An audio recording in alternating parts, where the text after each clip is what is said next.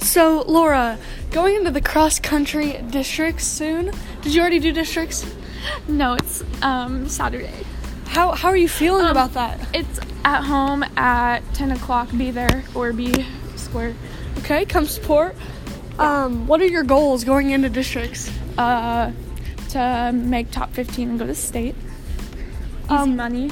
Is state right after districts, or is there sectionals or? No, we don't have sectionals. It's like November 4th or something.